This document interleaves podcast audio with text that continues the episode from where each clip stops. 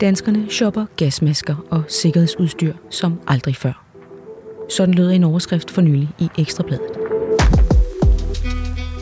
Danskerne har med et fået en stærk stigende interesse for at blive indehaver af både gasmasker og udstyr til at måle radioaktivitet.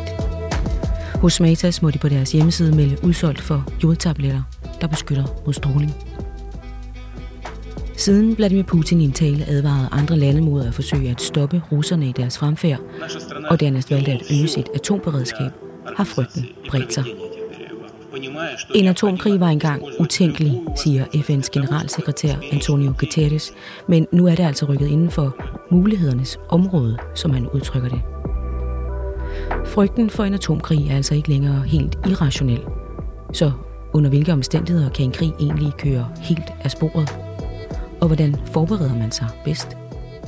Vi spørger forfatterne Thomas Mann, Ken Follett og Stine Askov til råds. Stine, har Putin gjort dig bange for en øh, atomkrig eller 3. verdenskrig? Det må jeg faktisk helt klart svare ja til.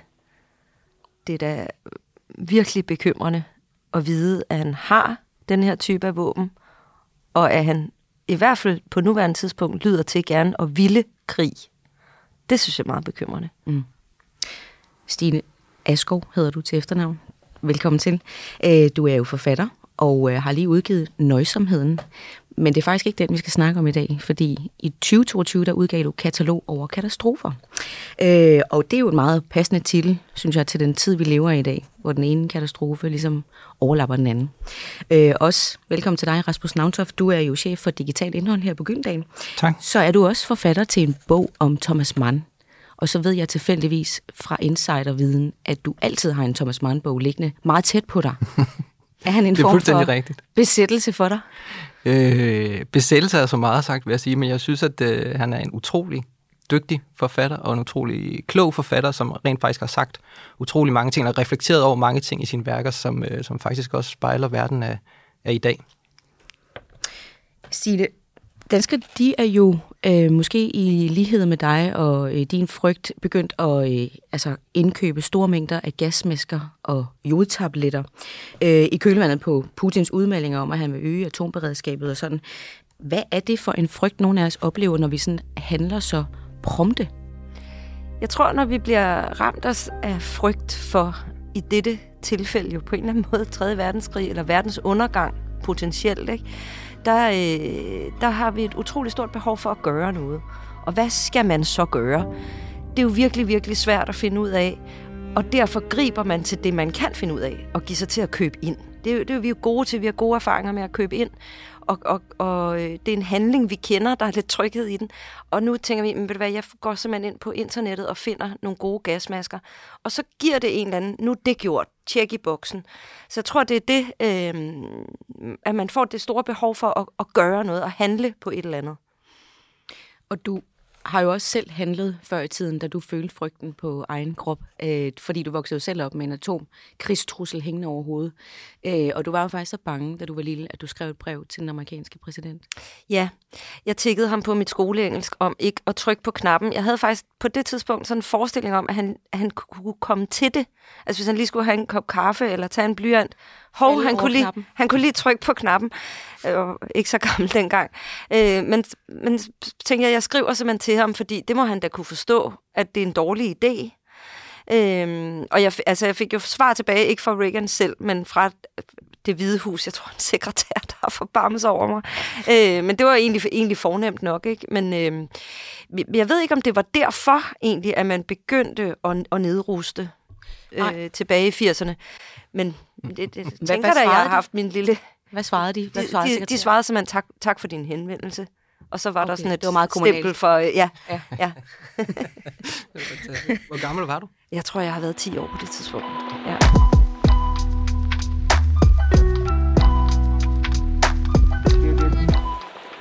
Øhm, Rasmus, når man sådan... Nu, nu øh, jeg er ikke sådan vokset op med en krigstrussel hængende over hovedet på den måde. Jeg har i hvert fald ikke fattet det i de første leveår. Øh, men jeg er født i midt-80'erne, og så er jeg vokset op i de i glade 90'er jo, hvor der ligesom bare var en tro på, at øh, alt var godt, solen skinner altid, vi skal i Solaria og til Mallorca. øh, og øh, internationalt samarbejde, det er vejen frem. Øh, altså i det hele taget oplysning og fornuft følte vi havde sejret mm. internationale aftaler, og sådan vi er på vej alle sammen i den rigtige retning mm. sammen. Øhm, men, og det kan jo godt være derfor, at den her brutale invasion af Ukraine lige pludselig føles som sådan et chok for os, fordi det føles jo ikke som et led i en eller anden international aftale. Øh, Nej, det kan man sagt. ikke sige. Nej. Øh, det føles jo som om, at vores verdensorden med et er brudt sammen. Ja. Øhm, er, er, det, er det derfor, at vi, at vi bliver så chokeret, at, at, øh, vi troede, vi ligesom kunne eliminere al frygt og krig med, med, med fine franske principper? Jamen, det tror jeg da i høj grad, det er. Altså, jeg tror da, altså, os som kultur, den europæiske generelt, men måske den danske i allerhøjeste grad, altså, er jo et eller andet sted ekstremt mentalt uforberedte på det her. Altså, vi lever i et samfund, hvor vi er vant til ligesom, at samtale os ud af hvad som helst, kan man sige, ikke? Og, hvor, øh, og hvor vi er vant til ligesom, at, at have, altså, opstille rettigheder og opstille handelssamkvem og have rationelle politiske diskussioner. Vi har et væld af partier i Folketinget. Vi har et, øh, et væld af stemmer, der hele tiden er repræsenteret og skal skabe den her konsensus. Så vi er vant til, at vi ligesom kan eliminere magt, kan man sige, og frygt gennem, øh, gennem diskurs og samtale. Ikke? Og apropos Thomas Mann, øh, ja. og, og min yndlingsroman Trolddomsbjerget, ikke, så har han jo en fuldstændig fantastisk figur, som hedder øh, Ludovico Settembrini, som er, som er italiener, som er oplysningsmand, som er litterat, og som arbejder på sådan et kæmpe værk, som han kalder Lidelsernes encyklopædi. Og hele tanken med det værk er ligesom, at han vil kortlægge alle lidelser i hele verden, med henblik på at oplyse omkring dem, og så kan vi udrydde dem efterfølgende. Altså den der, du ved, kortlæg, oplys, udryd. Yes, det, og det ligger jo et eller andet sted som en kerne i vores kultur. Jeg siger ikke, at der ikke også er andre elementer. Selvfølgelig er der det. Altså det er jo også, fordi vi kender jo også frygt på, på mange andre niveauer. Men den der tankegang om, at man ligesom kan gribe fat på den måde, og kan rationalisere sig ud af det, den, den, den, den lever vi jo i høj grad på. Kan mm. sige, ikke? Stine Askov har en helt særlig indsigt i menneskets psykologi. I mange år har hun arbejdet som pædagog, og måske er det derfor, hun kan portrættere mennesker så præcist. Det gør hun i romanen Nøjsomheden, der netop er udkommet. Og i særdeleshed også i bogen Katalog over katastrofer, der udkom i 2020. Romanen handler om pigen Helle, der vokser op i 80'ernes koldkrigsatmosfære med en far, der er panisk bange for alverdens katastrofer. Men som også lærer sin datter at klare sig – i alle tænkelige og utænkelige situationer. Jeg tror, at øh, han er rigtig genkendelig i dag, hvor vi jo har meget af sådan noget... Øh, vende tilbage til naturen på en eller anden måde. Altså, vi har alle de her sådan, romantiske programmer, sådan noget bunderøven, mm. øh, øh, hjem på gården, øh, hvad det hedder. Så der er jo sådan en længsel i os efter at leve på en eller anden måde i pagt med naturen, øh, med ansvar for egen sundhed og liv, og øh, i respekt for den klode, vi har. Ikke? Så på den måde er der nogle elementer ved ham, som jeg synes er meget genkendelige i dag.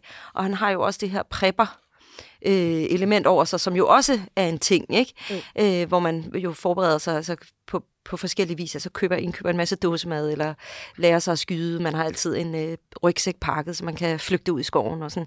Altså, så, så på den måde synes jeg, at han er øh, en figur, vi sagtens kan, kan genkende i dag. Ikke? Der, hvor vi ikke kan genkende ham, det er jo i den måde, han opdrager sin datter på, ja. som ja. han mm. jo øh, mm. gennem nogle forskellige principper, han har om, hvordan man skal kunne klare sig i, ved jordens undergang, jo øh, altså øh, faktisk slår hende og øh, bruger sådan en metode, hvor han ikke taler til hende i lang tid og sådan noget. Det er jo en eller anden form for et, et øh, ubehageligt opvækstmiljø, og det, det, det tror jeg ikke er, øh, er så repræsentativt øh, i dag, og ville få lov til at, at udspille sig over så mange år, som det gør i, i romanen. Det tror jeg, der vil være øh, en anden fokus på i vores øh, skoler og daginstitutioner osv. Men, men helt klart, så tror jeg, at øh, øh det han, han jo gør, øh, som jeg sagde før, det her med, at man, man ønsker sig, at man kan gøre noget. Og han har jo den forestilling om, at der simpelthen er nogle færdigheder, man kan øh, have, så man bliver bedre i stand til at overleve verdens undergang. Ikke? Og han er jo også meget øh, sådan imod autoriteter. Han, han ser ikke sig selv som en del af et etableret samfund. Han øh, tænker helt klart, der er kun mig og min datter, og vi skal kunne klare os. Ikke? Øh, og det, det, det gør han jo så ved, at han har sådan nogle dogmer, at man skal, man skal kunne løbe, man skal kunne slås, man skal kunne skyde, man skal kunne fange sin egen mad og sådan noget. Det, det er jo det, der så bliver opdragelsen af, af datteren, ikke? som selvfølgelig er svært at forene med, at hun også gerne vil øh, have et, et helt almindeligt liv med nogle kammerater og øh, nørgård tørklæder. Mm. Og øh, nu hvor du siger, at du faktisk er lidt bange for atomkrigen, der kommer, har du så bladret lidt i, øh, i bogen og sådan fundet noget inspiration til, hvad du måske lige skulle have styr på? Ja, altså det er jo klart, at jeg, jeg har en helt klar forestilling om, hvad der vil være det smarte at gøre. Det vil for eksempel ikke være at bo herinde øh, midt i byen, som jeg gør øh, på tredje sal. Det vil helt klart ikke være at have lidt, lidt tørrede nudler i en skuffe. Altså, der er, der, der, der er nogle, øh, nogle klare ting, som, som jeg ville være, altså, komme virkelig i problemer, hvis det skete. Ikke? Når det så er sagt, så er øh, faren her i romanen Bengt, hans hovedkongstanke, hvis man kan sige det sådan, det er, det nytter ikke at have dåsemad, det slipper op. Det nytter ikke at sidde i en bunker, du skal jo ud af bunkeren. Så, så han, han, det er kun ligesom menneskelige færdigheder, der på en eller anden måde vil, vil redde ham af hans idé. Og det, det kan jeg tænke nogle gange, at det, det handler jo også meget om mentalitet. Mm. Øh, og der går vi jo alle sammen, ikke kun mig, men jeg tror, de fleste af os går i den forestilling, at vi har en mentalitet, der vil bringe os godt igennem. Ikke? Og mm. det tænker jeg også mm. om mig selv, mm. øh, hvilket ja. øh, sikkert vil vise sig at være løgn. Ikke? Men, men, øh, men, men det gør mig, altså det, det giver mig noget at, at tænke, jeg er stærk, jeg er snarrådig, jeg kan, ja. jeg kan tage nogle gode beslutninger, jeg er god til at holde hovedet koldt og sådan noget. Ikke? Øh, men det er, jo, det er jo nok indtil man står der, ikke? Ja. Jeg, jeg vil i hvert fald være lidt tvivl om mine evner, fiskeevner for eksempel, eller sådan de der færdigheder, som pigen ja. i, i romanen jo faktisk kan. Ja. Der er jeg nok lidt, øh, lidt low, og vil nok satse på rigtig meget dåsemad, tænker jeg. Ja. Øhm, jeg er også så gammel, trods alt, at jeg kan huske en sirene, der lød over landet mm. hver onsdag kl. 12. Mm. Øhm, men jeg kan ikke huske, at jeg følte noget, da den lød. Øh, jeg, jeg synes, det var meget abstrakt. Ja. Øhm, men jeg ved, Rasmus, at du er en lille smule ældre, og du har fået nogle meget... Meget, meget lidt. Lidt mere. Meget, meget, meget lidt. Men du har fået... Du fik nogle meget konkrete anvisninger, dengang du gik i skole. Jamen, jeg kan huske, at jeg begyndte, hvad hedder det, ja, det har jo så været i 0. klasse der i 19, 85, tror jeg det var, i, øh, hvad hedder det, i en lille forstad uden for Aarhus. Ikke? Altså der fik man anvist de der beskyttelsesrum. Altså der, der var der ligesom de der direktioner i forhold til, hvis netop, som du siger, sirenen går, og, og der sker et eller andet agtigt, så skal vi herned. Og der er en eller anden form for, øh, hvad hedder det, leder, der sørger for, at de kommer derned. Ikke? Men det var meget sådan diffust, og det var ikke en frygt, som sad sådan særligt dybt sådan i kroppen på mig på nogen som helst måde, som jeg husker det. Det var mere sådan lidt, altså det var sådan underligt ukendt i virkeligheden. Ikke? Altså hvad, hvad, hvad er det for noget? Men man vidste bare, der lå en eller anden sådan øh, truende parentes paddehattesky i, i horisonten. Ikke? Ja. Fik, var du, vidste du også, at beskyttelsesrummet lå, da du gik i skole? Øh, ja, det vidste jeg godt. Men jeg tænkte faktisk, at det var bedre bare at tage hjem i kælderen.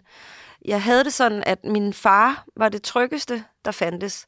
Virkelig god til at fiske faktisk, og mm. hugge branden og arbejde med kniv. Så jeg tænkte, hvis der sker noget her, så skal jeg bare hjem og være, hvor min far er. Mm. Vi havde også en kælder. Okay. Så det var, jeg, ja. jeg foretrak min far over øh, beskyttelsesrummet, helt klart.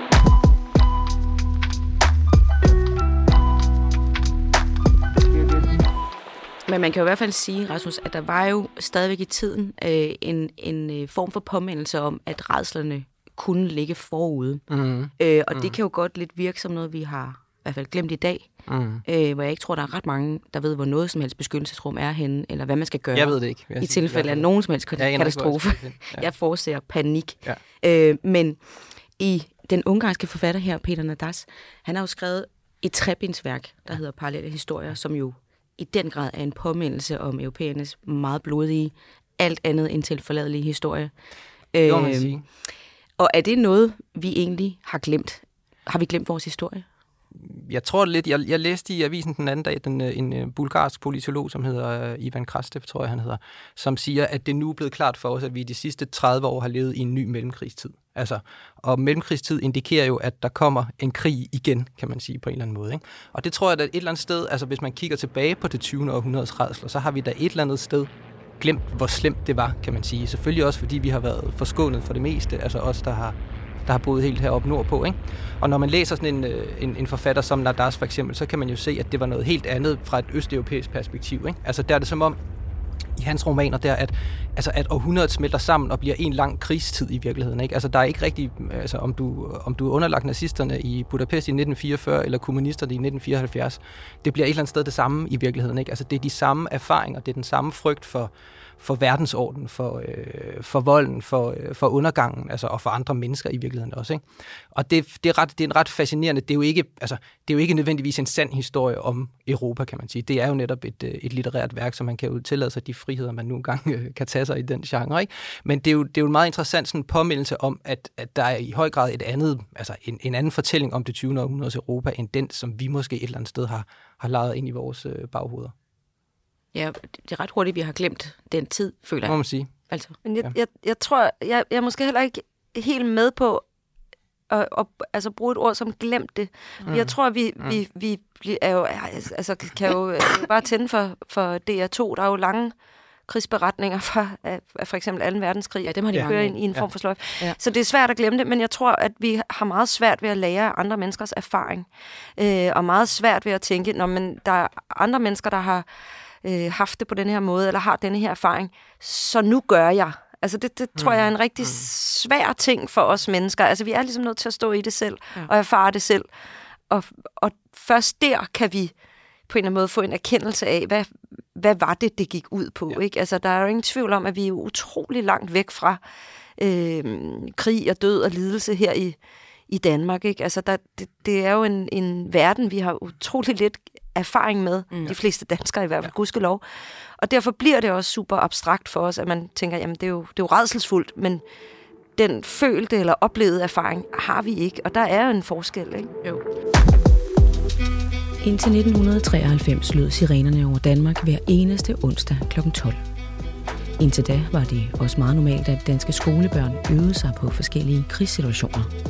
De vidste også alle sammen, hvordan de nåede frem til beskyttelsesrummet under skolen. Og helt frem til 2001 fik bunkeren under Danmarks Radio, oven i lagerne af vand og dåsemad, leveret frisk pålæg af en slagter på Frederiksberg. Hver eneste dag frem til 2001.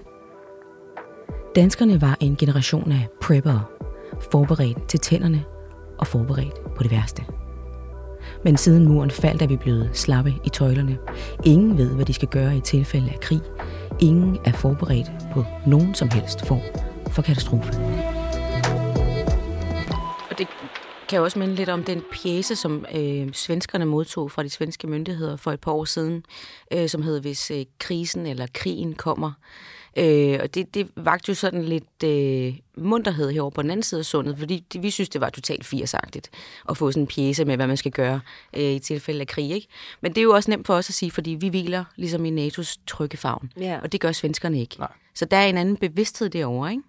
Øh, i forhold til, hvad man, hvad, man, øh, hvad man egentlig bør gøre. Og de fik jo altså, anvisninger om, hvordan de skulle forholde sig til misinformation, ja. øh, at man skulle sørge for at have en bilradio, øh, og selvfølgelig dåsematkral og den slags. Og at, at det i virkeligheden, fordi nu har jeg så også læst i en bog, der er katalog over katastrofer, er det det, vi har brug for i virkeligheden, lige for at få en, en, øh, en, en opfrisker. Altså det her er et katalog over katastrofer, det her mm. kan ske, det her bør du faktisk forberede dig på, eller det kan du gøre i tilfælde af det og det. Det er ikke rigtig nok med den der sirene en gang om året, som minder ja. os om, at når ja, der kunne komme krig. Har vi brug for sådan en pjæse, ligesom svenskerne får? Vi har jo i hvert fald lige gjort os den erfaring i forhold til corona-perioden øh, her, at vi har været rigtig, rigtig villige og gode til at gøre det, der bliver sagt. Altså, vi er jo et, et, et, et øh, land af mennesker, der, hvis vi får en regel, så er det sådan. Ja og, og på den måde, så tænker jeg, ja, det ville da være en god idé at give os et indblik i, jamen rammer katastrofen, eller rammer, bliver der bumpet i København, gå herhen, eller forhold dig på den måde. Ja. Jeg tror, danskerne vil gøre det. Ja. Øh, jeg tror, vi har sådan en stor tryghed ved regler, og vil være øh, glade for at få dem udstukket. Øhm, så det, det, det kan jeg ikke, jeg, jeg tænker, det kan da ikke, det kan da ikke skade, i Nej. hvert fald.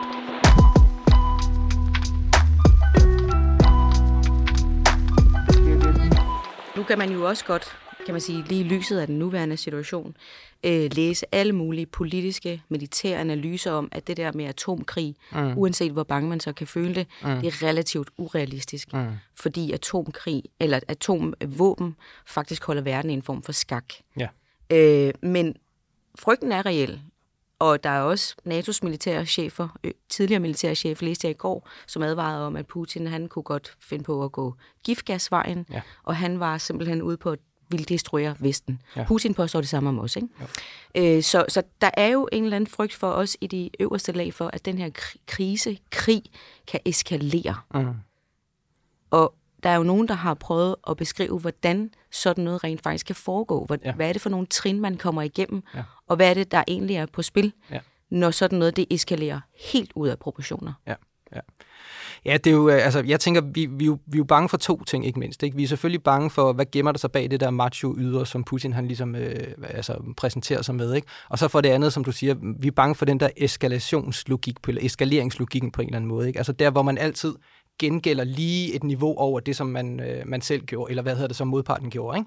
Ikke? Øh, og, og det er rigtig nok, øh, altså Stephen King har jo sagt, at, øh, at den øh, seneste Ken Follett-roman, som, øh, som hedder Aldrig, Never på engelsk, at den er stort set de sidste 150 sider, hvad skal man sige, en slags øh, krisemanual over, hvad der ligesom kan, kan risikere at ske i den her øh, ja, Ukraine, øh, øh hvad hedder det, krig. Ikke? Ken Follett er en af verdens bedst sælgende forfattere. Alene i Danmark har han solgt over halvanden million bøger.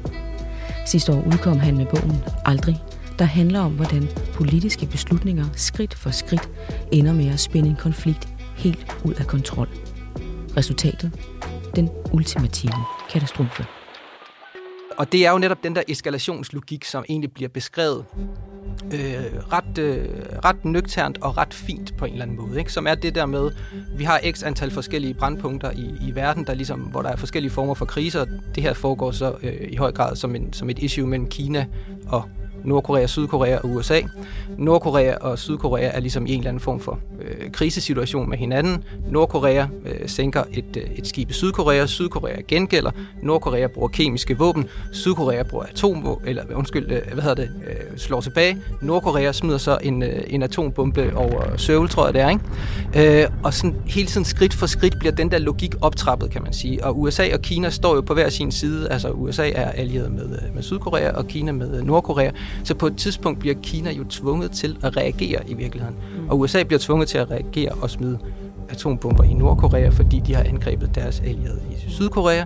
Øh, så får Hawaii også lige en øh, atombombe. Nu, nu plot spoiler jeg jo så desværre fuldstændig yeah. i romanen, kan man sige, men den har så været ude et stykke tid. Ikke? Yeah. Øh, og, og, det, og det, der er det interessante, er også hele det der spil undervejs, kan man sige, mellem øh, Kinas præsident og USA's øh, kvindelige præsident, hvor det er sådan, at de jo ligesom at de er faktisk i gang med at planlægge en fredskonference, og appellerer jo så at sige til hinanden om, øh, stop her, stop her, men der er ikke nogen af dem, der kan tåle at stoppe, kan man sige. Ikke? Mm. Altså der kommer hele den der nationale selvhævdelse jo et eller andet sted også ind øh, og spiller en rolle. Ikke? Så i det øjeblik, at USA smider den der atombombe over Nordkorea, så i deres optik kan man jo stadig holde det som en lokal konflikt, så at sige, eller i hvert fald regional konflikt derover, ikke? Fordi det er et issue mellem Nord- og Sydkorea, man ligesom prøver at få, få øh, afklaret, kan man sige. Ikke? Men, øh, men den er Kina selvfølgelig ikke med på. Det er klart nok, de har jo tabt total ansigt, kan man sige. Ikke? Og den kinesiske præsident siger netop måske noget meget centralt også til, øh, til den amerikanske, det her med, vi har i et århundrede fundet os, øh, hvad hedder det, i jeres ydmygelser. Mm af, at Vesten ligesom har bestemt i Østen. Det kalder vi ydmygelsens århundrede. Det kommer ikke til at ske igen. Ikke? Mm og så får Hawaii en tur. Og det er jo, og det, det, det er jo meget en til en i dag også, kan man sige. Putin føler sig jo også ydmyget i den, den grad. Har, ikke? Jo. Øh, så, så det er jo lidt bekymrende, hvis, øh, hvis sådan fornuft og øh, hvad skal man sige, sikkerhed for verdens befolkning ligesom ligger under for, at man føler sig ydmyget. Altså noget så banalt, som at føle sig ydmyget. Ja.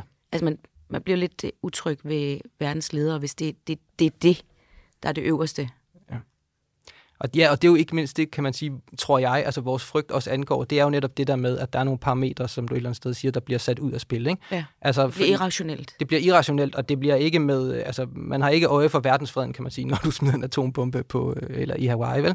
Øh, og du har ikke øje for ligesom at stoppe konflikten, du har øje for den der regionale eller nationale selvhævelse, og, og også en personlig i virkeligheden, kan man sige. Ikke? Der er jo også, der er også politikere, altså sådan en som Putin har jo ikke altså, råd til at tabe ansigt. Altså, Derfor kan man jo lige så høj grad frygte, hvad sker der, hvis han får en ordentlig altså, snitter i Ukraine, ikke? og skal på et voldsomt tilbagetog? Altså, kan, hvad kan han så finde på at gøre? Ikke? Ja, det er det, det virker som om, folk er, er mest bange for lige nu. Præcis. Faktisk, hvis han taber, ikke? Ja, ja Fordi, præcis. Hvad gør, eller ja. er ved at tabe. Ja. Hvad finder han ja. så på, ikke? Ja.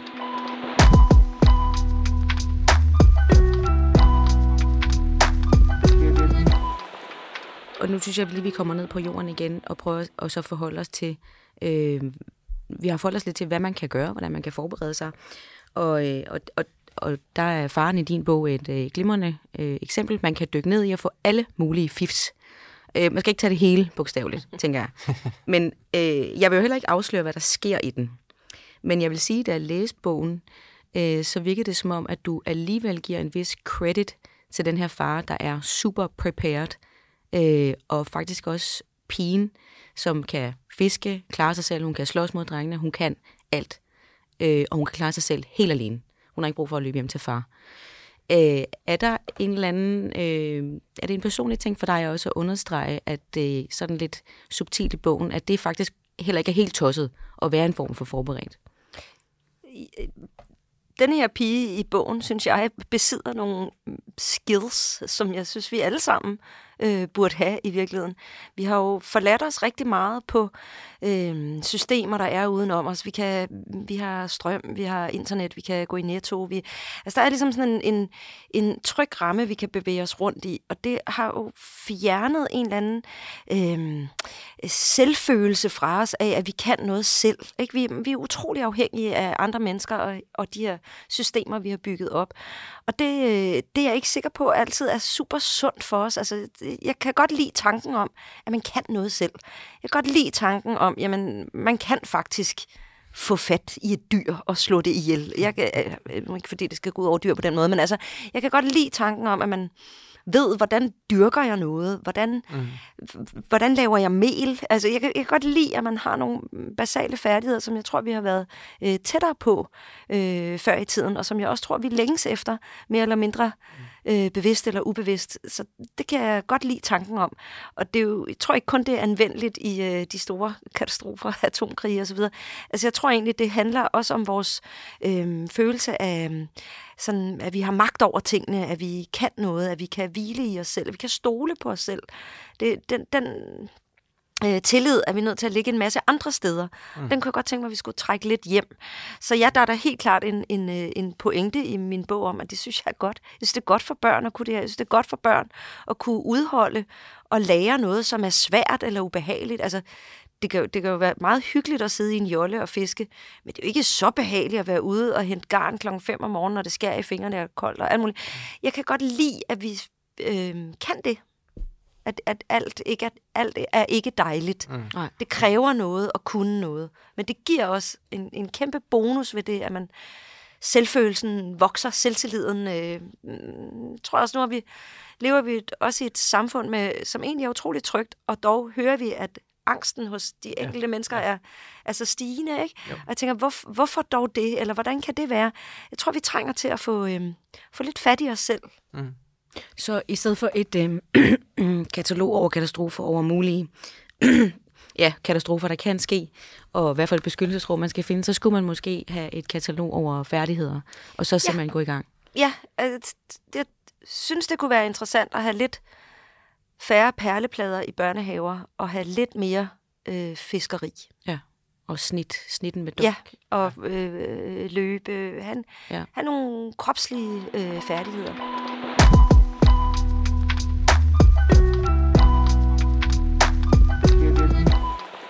Her til sidst, kan jeg få dig til at læse lidt op for bogen? Øh, ja, det var fordi, jeg synes, vi skulle at vi skulle høre lidt om noget af det, vi jo så frygter, ikke, som er atomkrigen, og hvordan øh, øh, Bengt, som faren hedder, han ligesom prøver at, at få styr på, øh, hvordan, hvordan vil atomkrigen gå i gang, eller hvordan, vil, hvordan kan han være forud øh, på sin egen måde. Og det, øh, det kan jeg læse her. Ja, ja, tak.